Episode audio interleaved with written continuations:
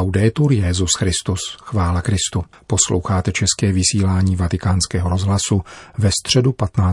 července.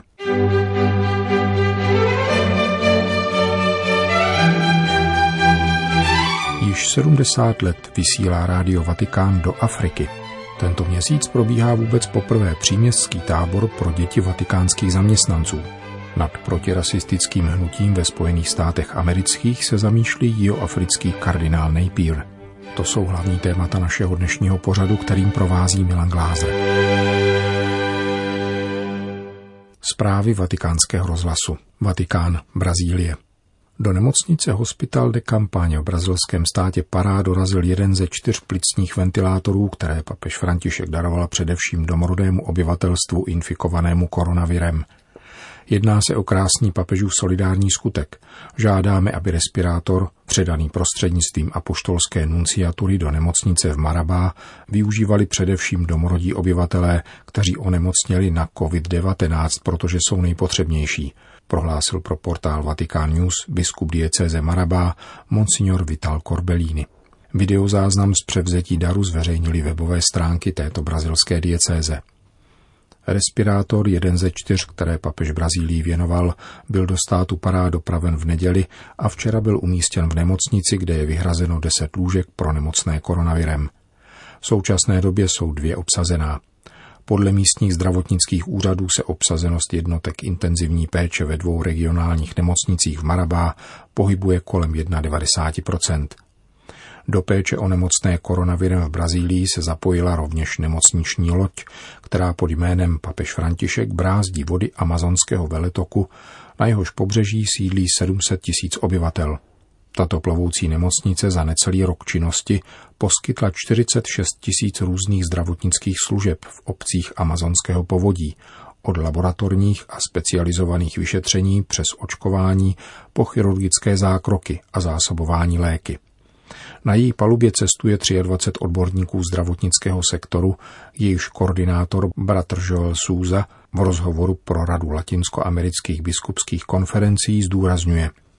Tato loď již vykonala řadu zázraků a přinesla zdraví i naději poříčnímu obyvatelstvu. Bylo tedy na snadě, že se zapojíme do léčby nemocných koronavirem. Kromě ambulatorní péče se posádka snaží místní obyvatelstvo informovat a poučit o zdrojích šíření a prevenci nákazy, vysvětluje brazilský řeholník a dodává. Zaměřujeme se hlavně na léčbu chřipkových příznaků a lehkých případů infekce. Zatímco lékaři vyšetřují, zbylá posádka se věnuje distribuci léků. Jeho Africká republika. Boj s rasistickým apartheidem byl bojem proti politickému systému, který byl identifikovatelný a v němž bylo snadné ukázat na situace, jimiž lidi ničil. Oproti tomu hnutí Black Lives Matter je nastaveno natolik obecně, že není zřejmé, jak chce proti rasismu bojovat. Jako by chtělo představovat všechny bílé, co by nepřátele černých a naopak. A navíc jeho manifest sleduje také jiné cíle. Chce ničit rodinu jako údajně západní vynález, propaguje genderové a abortistické ideologie. Upozorňuje kardinál Napier z jeho Africké republiky. Darbanský arcibiskup a františkán Wilfried Fox Napier zná rasismus zblízka. Sám jej zakusil, bojoval proti němu a slavil úspěch nad jeho porážkou ve své rodné zemi. V roce 1988 dokonce osobně odradil Jana Pavla II. od návštěvy v jeho Africké republice. Považoval totiž za věc respektu k černým katolíkům, aby se nemuseli dívat, jak jejich duchovního vůdce eskortují stejné bezpečnostní síly, jaké je v každodenním životě terorizovali. A přece současné antirasistické hnutí Black Lives Matter jeho afrického kardinála nepřesvědčuje kvůli své vágnosti a příchylnosti k novým ideologiím. Mělo by se ve svém protestu zaměřit na specifická témata, v nichž je kvalitativní skok možný a kde se věci mohou změnit, říká kardinál Napier. Doporučuje vycházet přitom z konkrétních prožitých situací a vztáhnout je na celou společnost. Radí dnešním aktivistům. Když jsem si ale přečetl manifest tohoto hnutí, povšiml jsem si, že jejich mise nespočívá pouze ve vykořenění rasismu. Našel jsem v něm totiž cíle, jako je zničení rodiny, co by vnuceného západního modelu. Dále nacházíme v manifestu propagaci genderové ideologie a protirodinné agendy. Vypočítává dále slabosti tohoto hnutí. Řešení v boji proti rasismu spatřuje kardinál Napier v návratu k božímu slovu, které definuje, kdo jsme. Už v knize Genesis je jasně řečeno, že všechny životy mají stejnou hodnotu a každý člověk byl stvořen k božímu obrazu a podobě. A to je první věc, kterou musíme mít na zřeteli. Vidět Boha v druhém a chovat se tak, aby jej také oni viděli ve mně. To je cesta k vykořenění rasismu ze společnosti. Definuje nesnadnou, protože k nitru každého jednotlivce mířící křesťanskou maximu jeho africký kardinál. Jeho nedůvěru k současné formě antirasistického hnutí však posiluje zejména odchýlení od původních cílů a inklinace k jiným ideologiím a zájmům, které jsou dokonce v některých ohledech v rozporu s jeho identitou. Vůle snižovat počet Afričanů je bez pochyby projevem rasismu. Stejně jako přidělování hospodářské pomoci africkým zemím pod podmínkou, že zavedou zákony o svazcích lidí stejného pohlaví, potratech a podobných záležitostech. V tomto stylu působení mezinárodních mocností je skutečný rasismus, odkazuje kardinál Napier k tendencím, které papež František opakovaně pranířuje, jakožto nové ideologické kolonizace.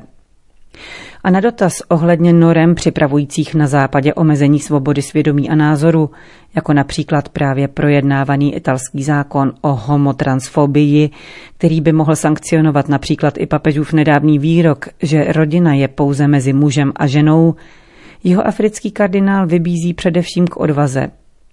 Musíme tvrdě pracovat na tom, abychom přesvědčili své okolí, že existují některé věci lidské přirozenosti, o nichž nerozhodujeme konstatuje kardinál Napier a vybízí k co nejjasnějšímu a nejprostšímu hlásání víry. Nesmíme mít strach říkat pravdu. Moc rád mám výzvu svatého Jana Pavla II. Nebojte se. Často tuto větu opakoval a myslím, že bychom si ji měli vzít za své životní moto. Pokud nevěříme, že Ježíš je s námi, budeme mít strach. Když ale víme, že Ježíš s námi je a věříme tomu, pak mít strach nebudeme říká arcibiskup jeho afrického Darbanu kardinál Wilfried Fox Napier. Vatikán. Papežovo rádio v tomto roce slaví 70. výročí pravidelného vysílání do Afriky v anglickém jazyce. U příležitosti tohoto jubilea se pozítří uskuteční webový seminář, na který jsou pozváni katoličtí novináři z celého afrického kontinentu. Kurs organizuje anglofonní sekce afrických programů Vatikánského rozhlasu ve spolupráci s africkou pobočkou Signis, Světové katolické asociace pro sdělovací prostředky. Mezi přednášejícími najdeme kromě nynějšího prefekta Vatikánského úřadu pro komunikaci Paula Rufínyho rovněž někdejšího generálního ředitele Vatikánského rozhlasu a bývalého tiskového mluvčího svatého stolce otce Federica Lombardiho. Radu biskupských konferencí Afriky a Madagaskaru zastoupí nigerijský biskup Emmanuel Badejo a konferenci ženských řeholí nigerijská řeholnice matka Maria Claude Ogu. Když papežský rozhlas v roce 1950 zahájil vysílání pro Afriku v anglickém jazyce, jednalo se o milník v jeho dějinách, zmiňuje v tiskovém prohlášení Světová katolická asociace pro sdělovací prostředky. Africký kontinent se v oné době vymaňoval z koloniální nadvlády a s postupujícím sebeurčením a demokratizací mnoha zemí se mimo jiné prosazovalo volební právo. Z toho důvodu jsou katoličtí novináři v Africe nejenom povinováni spravodajstvím o společenských událostech, níbrž mají naznačovat cestu k lepší budoucnosti, vysvětluje dnešní vedoucí anglofonní africké sekce vatikánského rozhlasu otec Paula Samazumo. Webinář vychází z letošního papežského poselství ke Světovému dní sdělovacích prostředků, které je věnováno vyprávění příběhů, v africkém kontextu pojímanému jako nástroj k řešení rasových a sociálních konfliktů. Dodejme, že vatikánský rozhlas založený Piem 11. v únoru 1931 letos slaví 89 let existence. Jeho anglické vysílání bylo zahájeno v roce 1937 kdežto zvláštní program pro Afriku přenášený po krátkých vlnách vznikl roku 1950. O zhruba čtvrt století později, v roce 1979, se z anglofonního vysílání pro celý svět vyčlenila dosud existující redakce zaměřená výlučně na Afriku, která spolupracuje s místními diecézními a řeholními rozhlasovými stanicemi, vysílajícími na velmi krátkých vlnách. Internetové vysílání, zvukový archiv a spravodajství z afrického kontinentu je dostupné také na portálu Vatikán News. Vatikán. Uvnitř vatikánských hradeb probíhá tento měsíc příměstský letní tábor pro děti zaměstnanců vatikánských institucí. Z iniciativy guvernatorátu městského státu Vatikán a papeže Františka tak vznikl zvláštní program pod salesiánským vedením Dona Franka Fontány, který zastává funkci kaplana vatikánských muzeí a vatikánské stráže. Přihlásilo se 125 dětí, které mohou trávit čas hrou a sportovní činností v bazénu, na fotbalovém či volejbalovém hřišti, trampolínách a různých nafukovacích atrakcích instalovaných v prostorách přilehlých vatikánské aule Pavla VI. a vatikánským muzeím, jakož i v rozlehlých vatikánských zahradách. Čas je i na vážnější věci výchovně vzdělávacího charakteru. Letní vatikánská oratoř, která byla letos zřízena vůbec poprvé, je službou pro přibližně tři tisíce laických zaměstnanců, který se svými rodinami bydlí v okolí Vatikánu a v době školních prázdnin pracují. O jejich děti je plně postaráno od půl osmé ráno do šesté hodiny večer. Mnohé děti se ptají, zda je přijde navštívit papež František. Říkám každému, jsme u něho doma, a proto nás může navštívit kdykoliv a my jsme připraveni jej kdykoliv přivítat.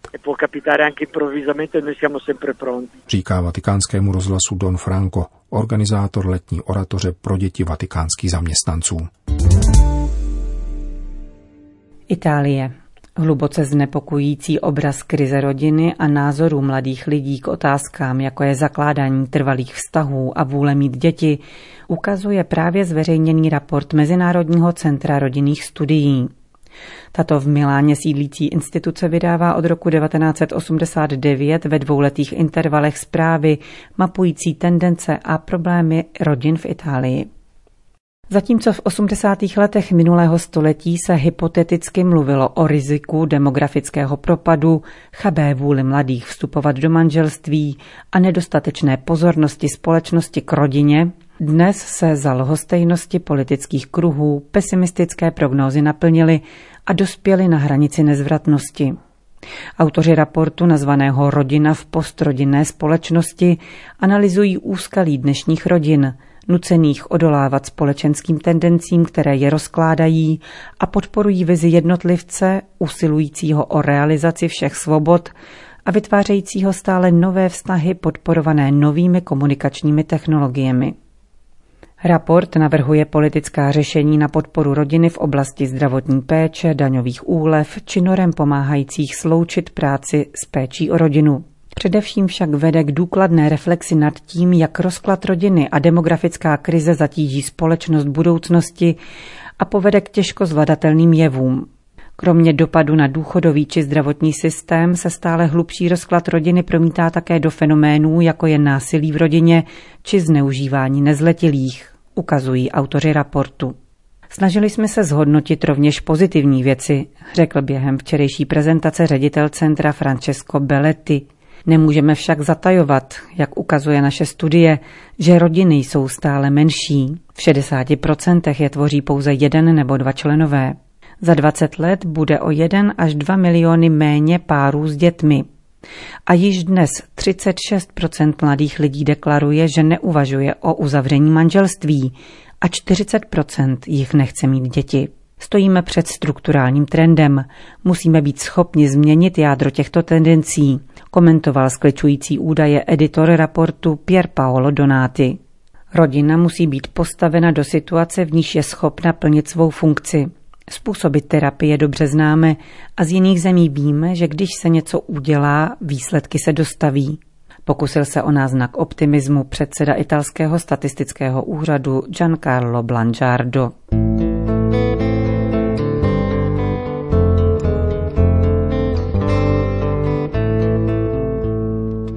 Končíme české vysílání vatikánského rozhlasu. Chvála Kristu. Laudetur Jezus Christus.